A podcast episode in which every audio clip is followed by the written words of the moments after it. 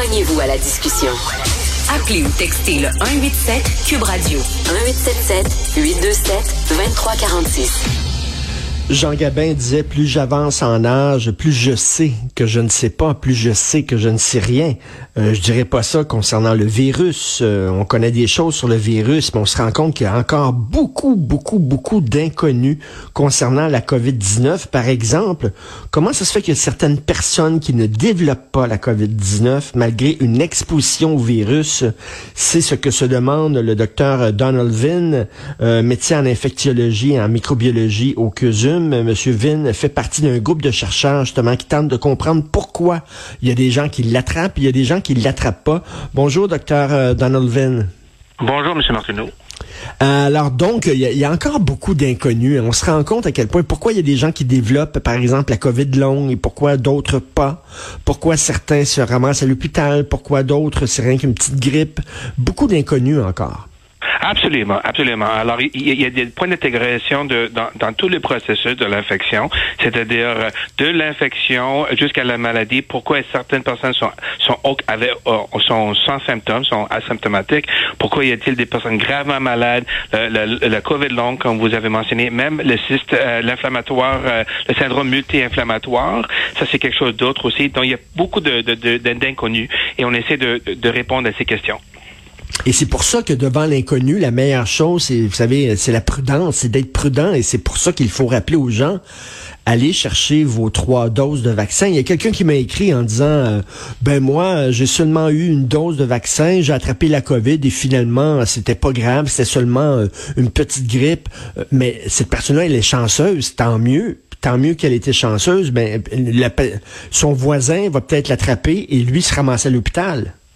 Absolument. Il ne faut pas oublier qu'il y a des conséquences. Il y a des conséquences pour la personne qui devient infectée. C'est sûr qu'il y a une grande majorité des personnes qui sont euh, soit asymptomatiques ou ils ont des symptômes qui sont assez légers, OK? On est d'accord? Par contre, il y, en a des personnes, et, c'est un petit peu imprévisible à, savoir qui en avance, peuvent développer la forme grave. Grave, assez grave pour être soin intensif ou pour mourir. Alors, il ne faut pas oublier que, c'est grave. Mais ça, c'est une des une des conséquences. Hein. Ça, c'est la conséquence aiguë. La conséquence plus long terme, et on sait qu'on peut former des caillots euh, qui, qui, vont dans le cerveau ou dans les poumons. On peut avoir la, la, la, destruction, la dégénération du cerveau. Et comme vous avez dit, il y a aussi des conséquences pour les personnes entourées de nous. C'est-à-dire que si on est infecté, oui, peut-être nous, on est en hmm. bonne santé, hmm. mais les personnes, les aînés, les personnes immunosupprimées hmm. autour de nous peuvent l'attraper écoutez, je vais vous raconter une histoire incroyable. Euh, hier, je parlais à un ami. Euh, sa femme, la femme de cet ami-là, a attrapé la COVID il y a deux ans et elle était très, très, très malade pendant deux ans. Là. Elle était très malade, euh, très, grosse fatigue, fatigue chronique, des problèmes de respiration, pouvait pas travailler pendant deux ans. Et là, je lui ai demandé comment va, va, ta femme finalement? Il dit, ben Richard, elle a encore attrapé la COVID. Et là, c'est comme ça a donné un boost à son système immunitaire et elle n'a jamais été aussi bien. Maintenant, elle est super bien. Je n'ai jamais entendu parler de ça. Vous, est-ce que vous avez entendu parler de ça?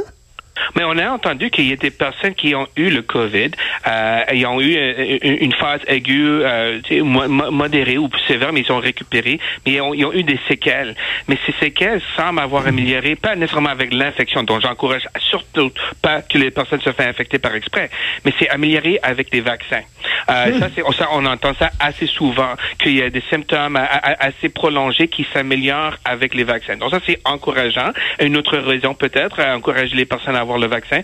Mais ça, c'est le problème avec le, COVID. Les, symptômes qui persistent. On connaît beaucoup de gens qui sont moyen âge, qui étaient assez en, bonne santé. Ils ont attrapé le COVID et maintenant, ils sont, ils sont dans des institutions parce qu'ils sont des invalides pulmonaires. Ils sont incapables de respirer, de marcher des, les, marches sans être essoufflés. Ils sont vraiment dépendants sur l'oxygène maintenant. Ça, c'est quelque chose, on, dirait que ça, paralyse leur vie et on sait même pas comment on peut les, les guérir. Vous me faites peur parce que M. Vin, je l'ai, la COVID. Je l'ai attrapé samedi. Euh, été testé positif samedi. Et là, je suis encore positif. Donc, je vous parle de chez moi. Mais, mais c'est très bizarre, c'est très particulier parce que c'est vraiment comme les montagnes russes. Il y a des hauts et des bas. parfois, je me sens super bien, en forme. Je me suis dit, OK, je ne l'ai plus. Une heure après, les frissons, la fatigue et tout ça, c'est très étrange. Et là, j'avoue que je suis un peu inquiet en disant, ben, est-ce que ça va s'en aller? Est-ce que ça va durer longtemps, plusieurs mois? On a, j'ai aucune idée. Mais vous vous posez des, bonnes questions. Premièrement, je suis désolé pour vos nouvelles. mais, mais j'ai mais en fait j'étais à, une conférence la semaine dernière, j'ai reçu un courriel urgent de, d'une collègue en disant écoute, je suis triplement vacciné mais j'ai attrapé le Covid et j'ai des hmm. fièvres, ça fait 5 6 jours que j'ai des fièvres sans arrêt. Euh, tu sais comme vous avez dit, il y a des moments qui sont qui sont bons, mais il y a des autres moments vraiment comme elle est euh, dans le lit là, incapable de bouger. Et ça c'est le problème. On peut pas savoir qui en avance va avoir des trajectoires différentes. Donc pourquoi prendre les chances? C'est sûr qu'un jour on, on, on, serait en rétrospect ah OK mais on a ces tests qui, qui peuvent nous aider, mais on n'est pas là. Donc, pour l'instant, la prudence est vraiment importante. Oui, exactement. On sait, on sait, on en, on, on en connaît, on en connaît un peu plus sur ce virus-là, mais c'est un virus très particulier là, qui euh, est, bon. Vous pouvez prendre 10 personnes, les 10 personnes vont attraper la COVID et les 10 personnes auront des symptômes complètement différents. Absolument. Et ça, c'est la problème. Ce n'est pas juste une rhume. Il n'y a pas une rhume qui va vous donner des caillots, des, des embolies pulmonaires, qui va vous donner des ACV. Il n'y a pas une rhume qui va faire ça. On parle d'un virus qui, qui, qui, qui, malheureusement est très sinistre et capable de, de, de causer toutes sortes de choses qu'on essaie de juste comprendre maintenant et dont c'est pas le moment pour prendre des chances. C'est ça. Et moi, bon, euh, j'ai dit que j'avais attrapé la COVID et là, il y a plein de gens qui m'écrivent, ben là, t'as as trois vaccins, t'étais tout fier de te montrer euh, sur Facebook en train de te faire vacciner. Ça montre que le vaccin, ça sert strictement rien. Ah. Là, il faut, il faut que je leur dise que non, parce que si j'étais pas vacciné, mes, mes, mes symptômes seraient encore plus graves. Peut-être que si j'étais pas vacciné, je serais à l'hôpital au moment où je vous parle. Exactement, M. Martineau. Le, fait que vous êtes chez vous, OK, on est bien d'accord, c'est pas idéal, mais c'est beaucoup mieux qu'être que d'être dans l'hôpital. Et ça, c'est ben la différence. Les, les, vaccins, les personnes triplement, et maintenant, on sait que pour les personnes 60 ans et plus, ils ont besoin de quatre doses pour le BA2. Ces personnes qui sont adéquatement vaccinées, ils se trouvent, oui, des fois un petit peu malades, mais chez eux, à domicile, pas à l'hôpital, pas dans le morgue. Ça, ça fait une grande différence. Les personnes qu'on voit gravement malades sont ceux qui sont inadéquatement vaccinés ou pas du tout vaccinés. Et ça, souligne l'importance de la vaccination. Et là, vous dites, vous faites partie d'un groupe de chercheurs, c'est ça, vous voulez savoir pourquoi il y a des gens qui ne développent pas la COVID. Et ça, c'est quoi? C'est leur génétique qui fait qu'ils l'attrapent pas? Alors, c'est vrai. Alors, quand on est exposé au virus, le virus s'attache à nos cellules. C'est-à-dire, ça, c'est la partie infection. Puis après ça, qu'est-ce qui arrive, c'est qu'on peut tomber malade, on peut développer des symptômes, comme vous savez présentement, ou on peut avoir des symptômes graves. Donc, ça, c'est la question de pourquoi les personnes, euh, certaines personnes peuvent avoir la forme grave. Mais nous, on essaie de, de, de répondre à la question un peu plus euh, en amont. C'est-à-dire, pourquoi même y a-t-il des personnes qui semblent être exposées, mais ne sont pas du tout infectées? Fait des hmm. tests, soit PCR ou tests rapides, ils sont négatifs. On fait des tests anticorps, ils sont négatifs, mais ils étaient clairement exposés. Et c'est ces raisons qu'on veut essayer de déterminer s'il y a un facteur génétique. Et la raison pour qu'on veut faire ça, c'est parce que ça peut nous guider en termes de les molécules euh, importantes, les molécules humaines importantes pour essayer de résister l'infection qui pourrait donner un, ajout important dans notre combat dans la pandémie. Ben merci, euh, c'est vraiment quel drôle de bébite quand même. Merci beaucoup, docteur Donald Vin, médecin en infectiologie et en microbiologie au CUSUM. Merci. Merci, M. Martineau. Je vous souhaite une, une récupération rapide. Merci beaucoup. Euh, à la maison, soyez prudents, soyez prudents.